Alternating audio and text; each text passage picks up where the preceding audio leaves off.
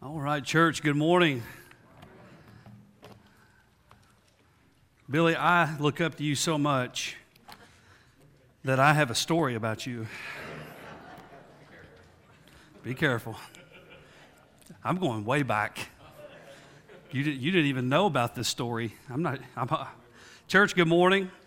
I pray that you got your Bible with you this morning. Hopefully, you got your sermon outline. Go ahead and get that out as we're going to just jump right in to the Word of God this morning. You can see the title of the sermon, it's coming up somewhere. Caden, you back there? Owen's back there. Are we having some technical difficulties this morning? It only happens on Sunday mornings, amen. But you can see if you if you open up your sermon outline this morning, you oh, there it is. I should have known. You can see the title of the sermon this morning is I will set the what? I will set the example. Hopefully, you got your Bible with you. Open it up to 1 Timothy chapter 4. Going to look at verses 12 through 16 this morning. 1 Timothy chapter 4, verses 12 through 16. Now, like many children, little Billy did not like to study. And he would rather go outside and play baseball after school than do his homework. And so, unfortunately, that means his grades suffered. He actually failed math. And his parents tried everything they could to get little Billy to do better in math, but he continued to fail time and time again. So they got him a fun computer game that was supposed to, you know, learn math and make it fun. So they hired someone to tutor him as well, but nothing seemed to work. They didn't know what to do. So finally, one of their friends suggested that they try putting him in a private school. And they thought about it for a few days, and then they decided to give it ago. So they took little Billy across town and he enrolled at a small Catholic school. And they were shocked that afternoon when Billy came home and he went straight to his room. He closed the door and he immediately started working on his math homework. His mother had to almost force him to come down for dinner. And then after supper, he went right back up to his room and he even studied some more. Well, several weeks later, he brought his report card home and he laid it on the kitchen table for his parents to see. And when his mother read it, she was amazed to see that Billy got an A in math. So she asked him, she wanted to know what made such a dramatic difference in his grade. And she asked him, she said, Look, was it, is it the teachers? Is it the kind of books that they were using? But he just shook his head and he said, No. So she looked at him in the eye. She said, Well, would you please tell me why your math grade has improved so drastically? And he said, Mom, he said, the first day I walked into math class, I looked up at the wall, I saw a man nailed to a huge plus sign, and I realized they were serious about math and that I was going to have to quit fooling around. Some of y'all will get that after church is over. You know, when we're young or when we're younger, you know, many times we feel it's okay to fool around. Amen. We, we feel like it's okay to goof off, that we can be silly, that we can act immature. And, and it's okay because we have a legitimate excuse. We're, we're what? We're, we're, we're young. And I'm a firm believer that children and teenagers should be able to laugh. They should be able to act goofy and have fun because laughter and joy, that's a huge part of life. Amen. And we're only a child, we're only a teenager for a small amount of time. But there also comes a time that maybe, just maybe, we need a little extra motivation in our lives to make sure that we're staying on the right what? That we're staying on the right path. And I think sometimes our, our, young people, whether we're talking about our teenagers or where we're talking about young uh, adults, they don't realize how huge of an impact that they have, not just on their own age group, but on even more mature age groups as well. And the Apostle Paul, he challenged Timothy in this scripture that we're going to read this morning to set an example for those who believed.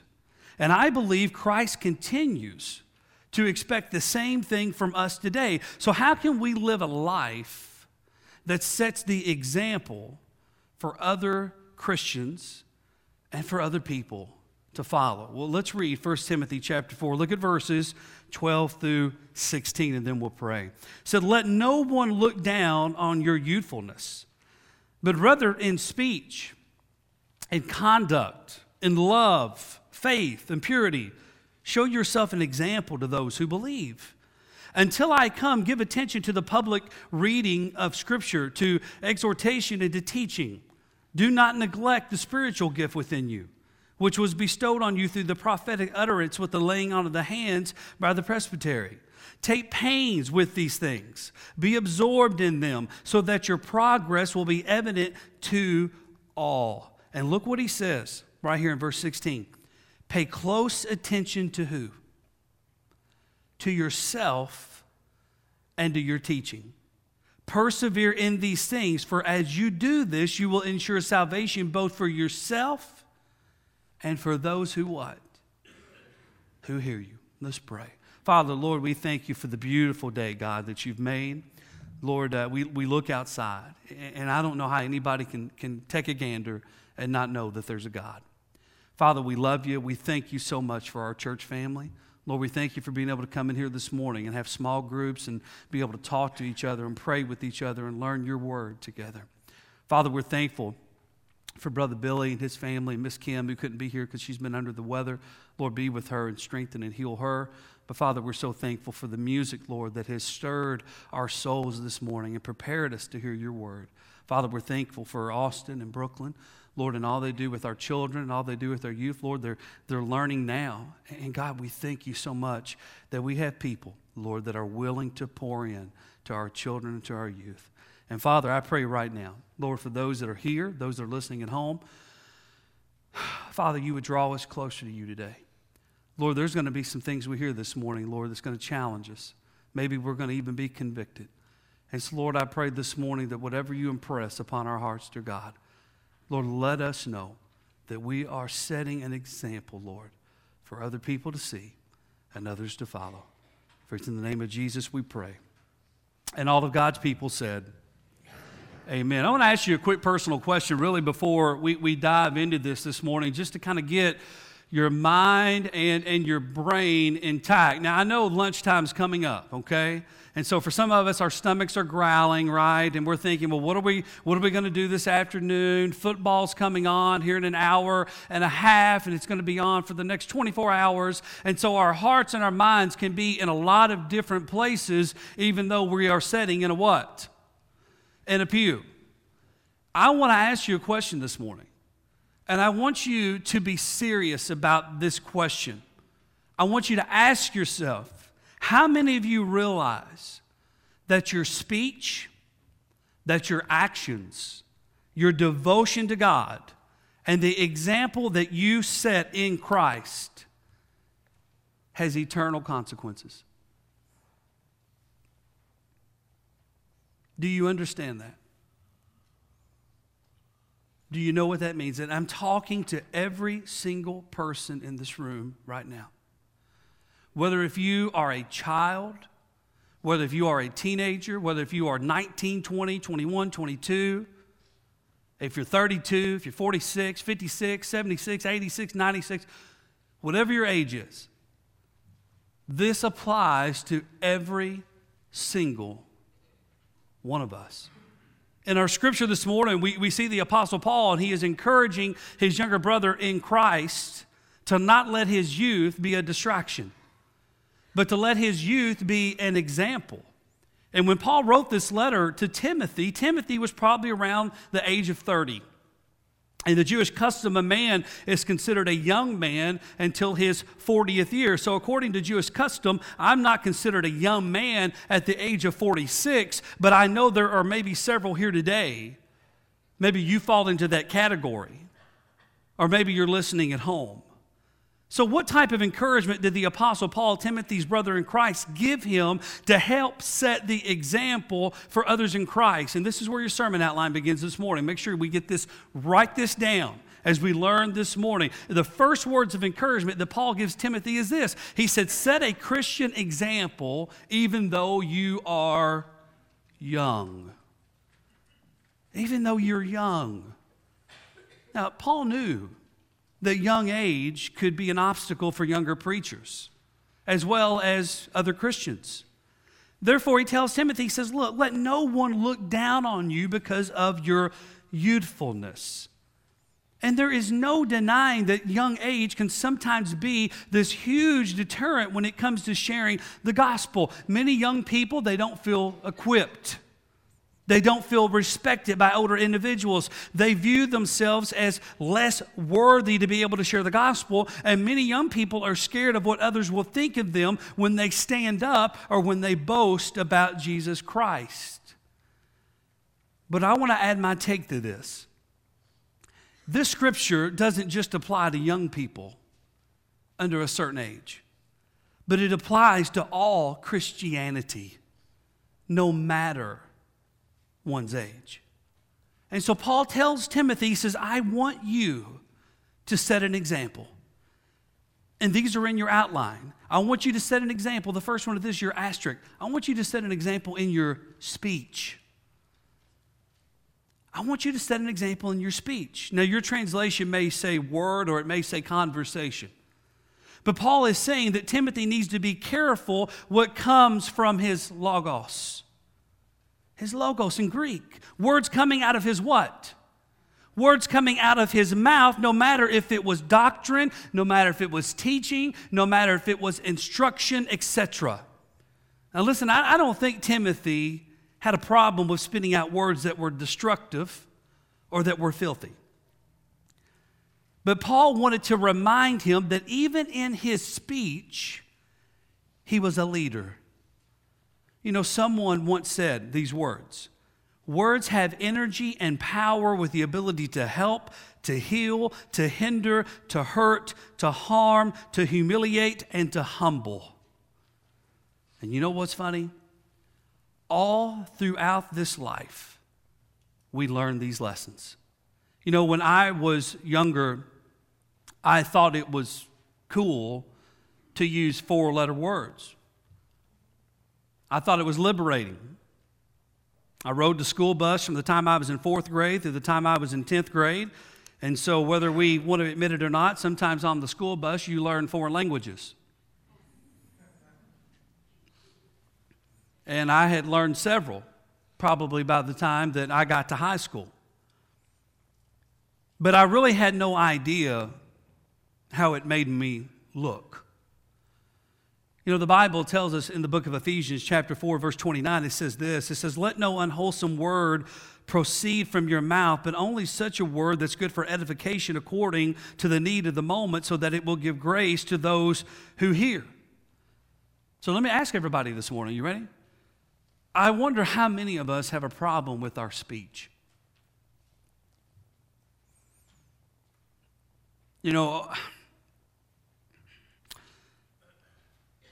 over the last four, five, six years, we have seen a lot of things on our televisions. We have seen a lot of things in our news, headlines, internet articles, etc., of leaders down degrading each other, people talking bad about each other. I mean, just stuff that I didn't see when I was growing up. And I'm going to tell you something that's that's boiling over into our society of people just looking at people and talking to them like they're dogs, talking to them like they're trash, talking to them like they're not made in the image of God. And Christians, if we're not careful, we're going to fall right into that as well. Well, Brother Donnie, I was justified. I, I, they had it coming the way that I spoke to them. Listen, I get it. I get sometimes we become angry. I get sometimes we become frustrated. Listen, I, am right there with you. I'm human, even though I'm, I'm a pastor. I get it.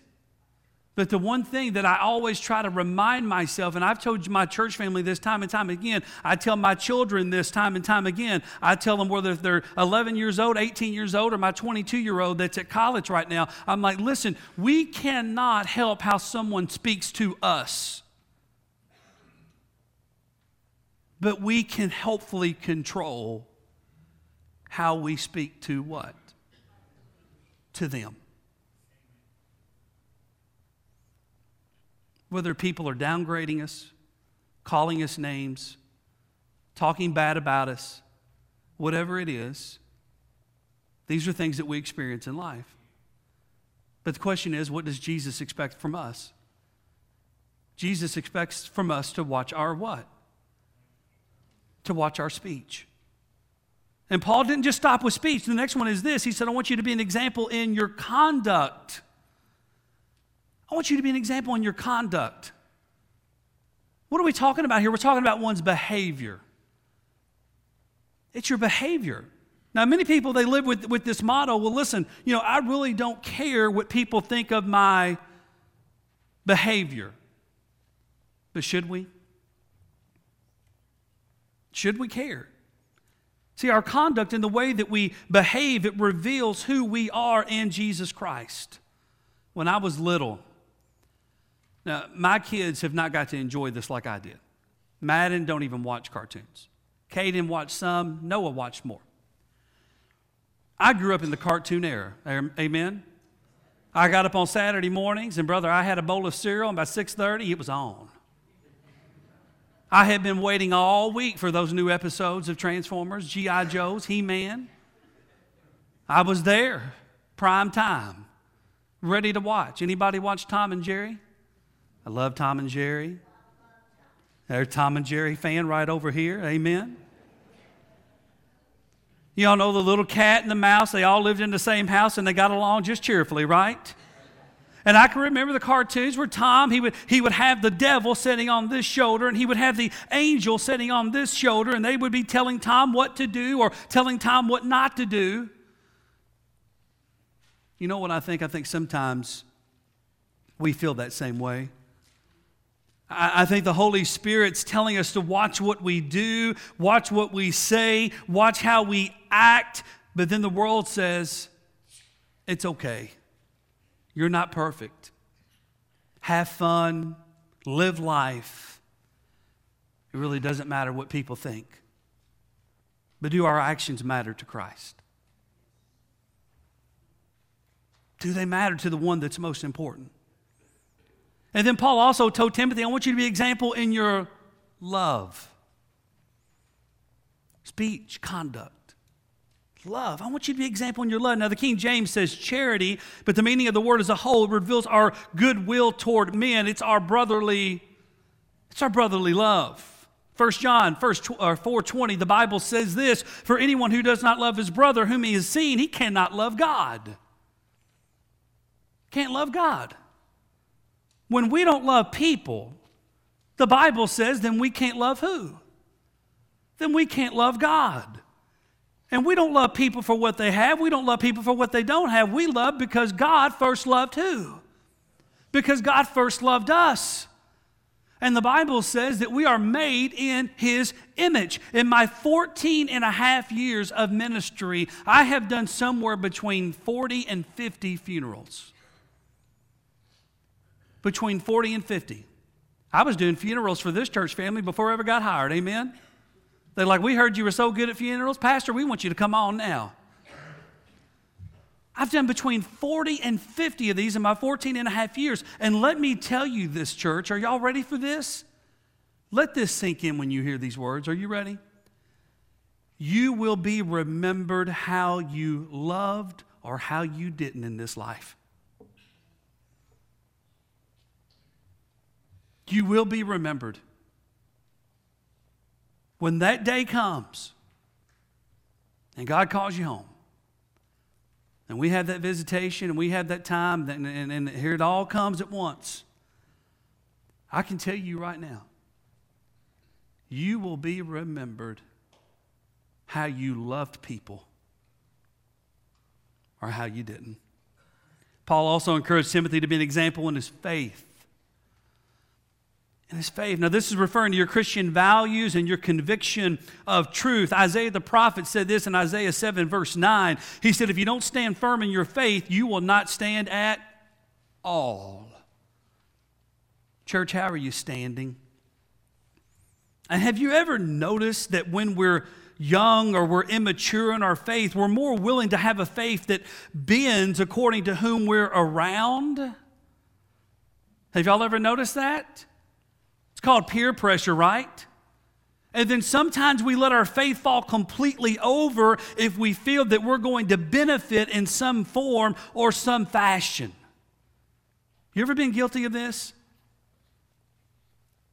You ever been guilty of this? Like, look, I, know you all are doing something, and, and, and I, I, I, we shouldn't be doing it, but I feel the pressure to do it. I want to fit in. I know it's cool, and so I'm going to do it just to go along with all of you all because I, I want to fit in. Now, I'm a Christian, and God tells me that I know I should not be partaking in this activity, but I'm going to lay my Christianity to the side just for a little while because I want you all to love me. I want to fit in. I want to be cool. I want to be the one that you call and invite places to do stuff. I don't want to be that oddball of the group that, oh, he's a Christian freak. You know, he, he he's not going to lay his Christianity aside. And so we laid our faith aside because we feel like we're going to receive something that's going to help our lives. And then as we get older and mature, we realize most of that didn't help us at all. Matter of fact, it hindered us. Amen. We put ourselves in situations that harmed us, maybe for a month, maybe for a year, maybe for a decade, maybe for the rest of our life because we were willing to place our faith aside just to fit in, just to be cool, just to do something that we thought was going to make us popular or somehow it was going to give us something in our life. And then we realized it never really did anything at all. Timothy also said, I want you to be example in your purity. Your purity. Now, the translation of the word purity, it means exclusion of sin. Now, there's no saying that goes like this Before I was a Christian, I ran to sin, but after Jesus saved my life, I now run what? I run away from it. Now, the golden question is this is what all of us have tried to figure out in our whole lives, isn't it? What is sin? What is it, Pastor? What is sin? Well, I'm going to give you just a short definition. Sin is an active rebellion against God's will, against God's word, against God's values, and God's moral principles for our lives. That's what sin is. Billy Graham once said, "A sin is any thought or action that falls short of God's will." Anybody sin this morning? Don't raise your hands all at one time, Lord. Right? Anybody already sinned this morning? Things that go against God's will? Active rebellion against God's will, His word, His values, the principles for our lives?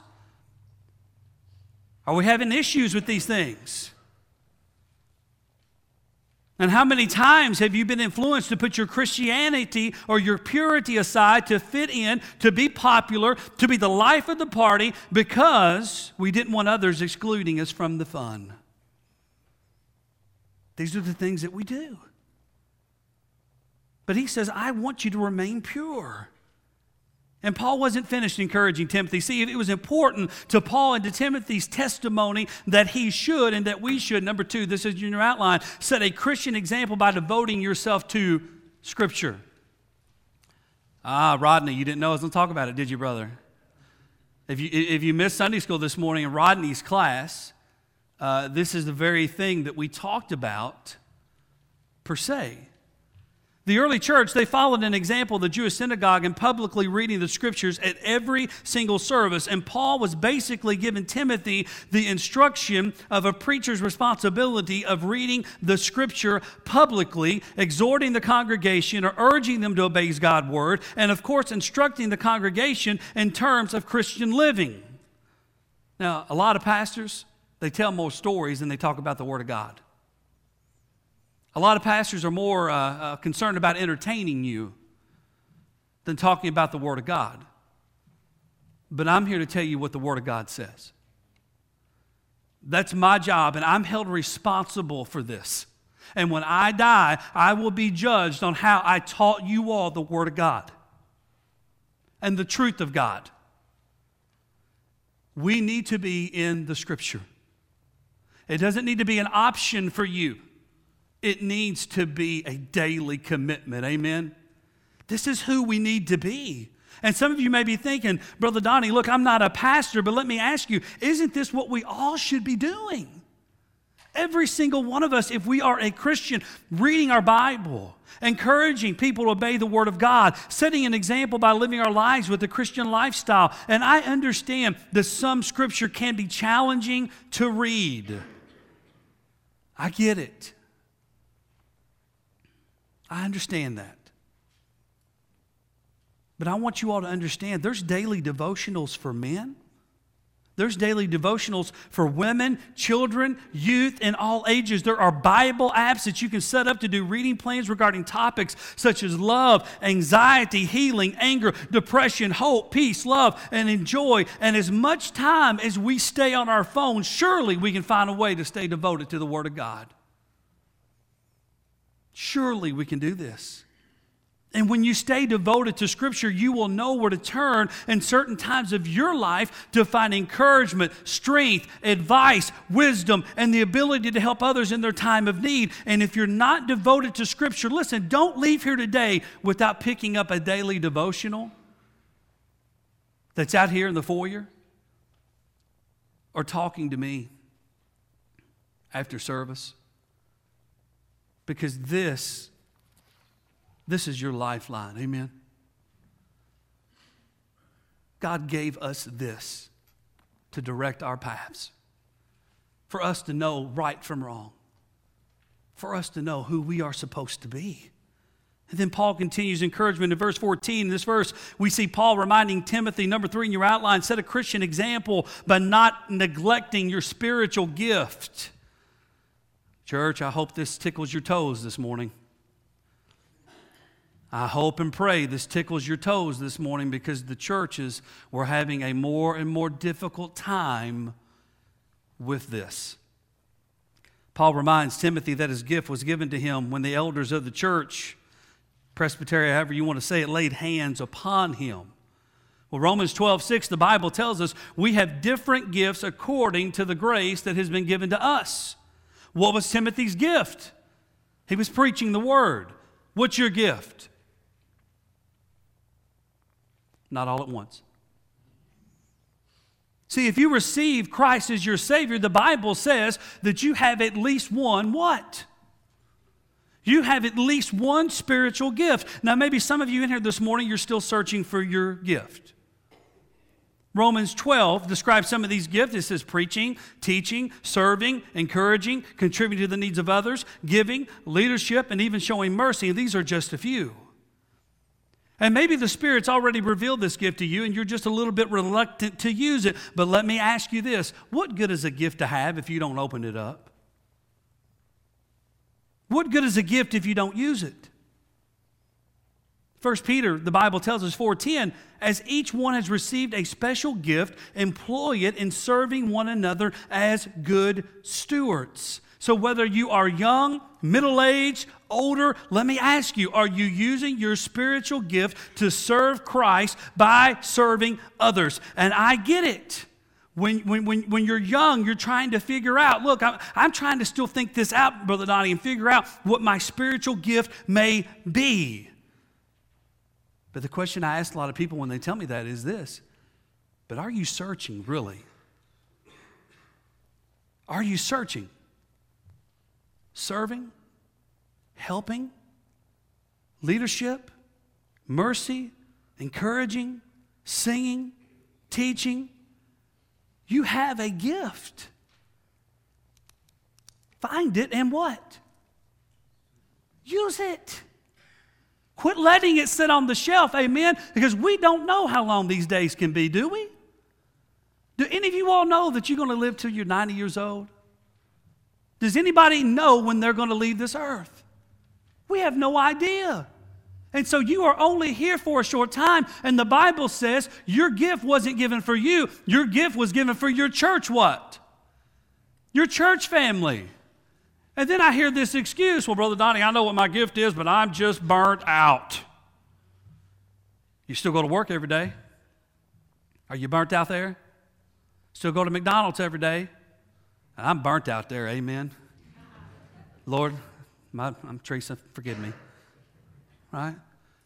We do all of these other things when we say that we're tired of them or we're burnt out from them. But then Jesus comes along and says, Listen, I gave you a gift and I want you to use it. Well, I'm burnt out, Jesus.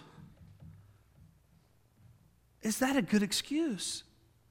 And listen, I'm, I'm going I'm to I'm I'm tickle some of y'all's toes. I'm, I'm, Lord, forgive me. And don't get mad at me. If you do, I'm not going to apologize. Some of you all in here just come in here every Sunday and you just sit. You're not using your gifts, and you think to yourself that sitting in that pew is your gift to God. You can sit at home and do that and watch me on TV. Watch it on YouTube, listen to it, whatever you want to do. Whoever told you that you don't have to use your spiritual gift? Did y'all have a preacher before me that said that? Because I know it wasn't Ernie Jr. Was there someone before this to set the stage in a negative tone? Because every pastor that I have been under throughout my whole life has preached this word in this text that says, use the gift that God what? That God gave you. I'm just asking you, what is your gift? Are you searching for it truly?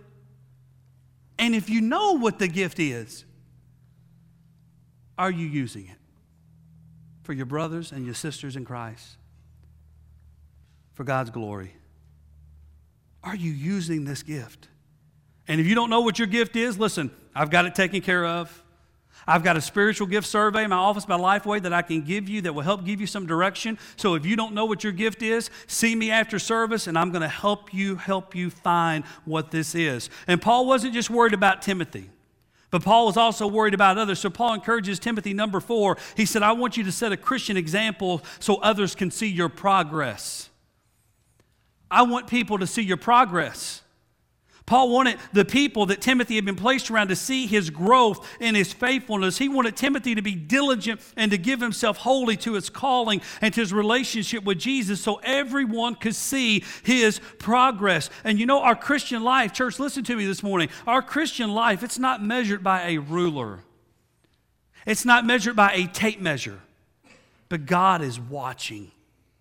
He is watching to see if we are growing spiritually or if we have just become a stick that's stuck in the mud. And some of you may think that your Christianity is just something between you and God. But, church, listen to me. It's much more. Your Christian service and the way that you hold yourself, the way that you act, the way that you behave, it's being viewed by every single person that is around you. And I know there's going to be times that you fail. I have failed. I fail. And I know that people will remember the bad more than they remember the good. But if you're in Christ, then you should care how you act, and you should care if you're growing in Christ Jesus.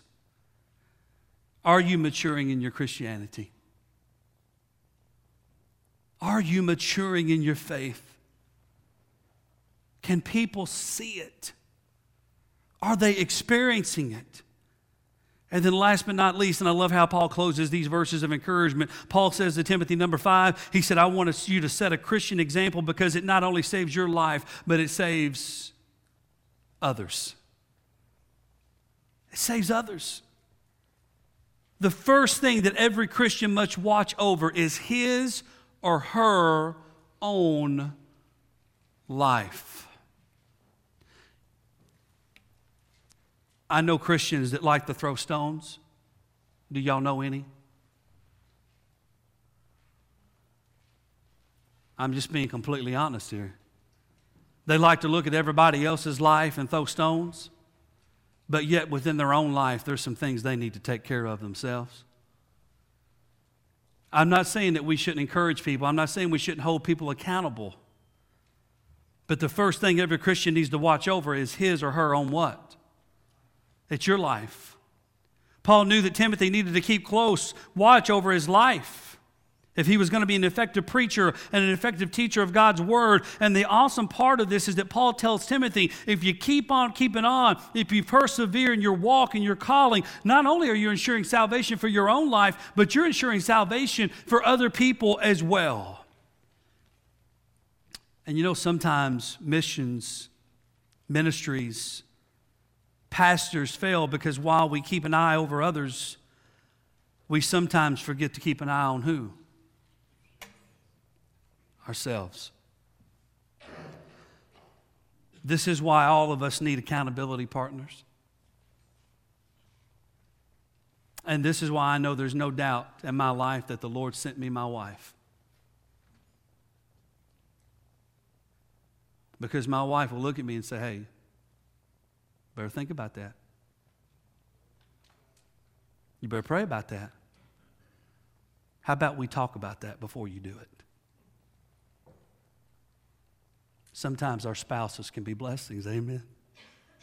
Let's don't say sometimes, let's say all the time, right?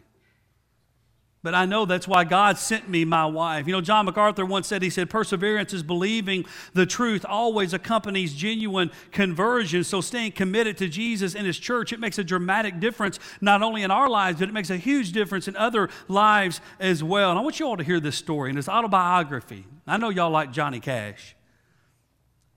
Johnny Cash, he tells the story of his older brother named Jack, who was only 14 when he died.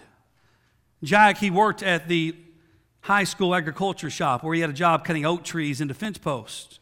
And the money that he earned, it helped support their family, which was struggling to survive by working in the cotton fields of rural Arkansas. A terrible accident one day occurred. A, ta- a table saw severely cut Jack and resulted in his death just a few days later. And sometimes, sometime before his death, Jack had announced to his family and the community that he intended to be a preacher. And everyone agreed that he would make a fine preacher because he was, had a strong Christian character and he was well known.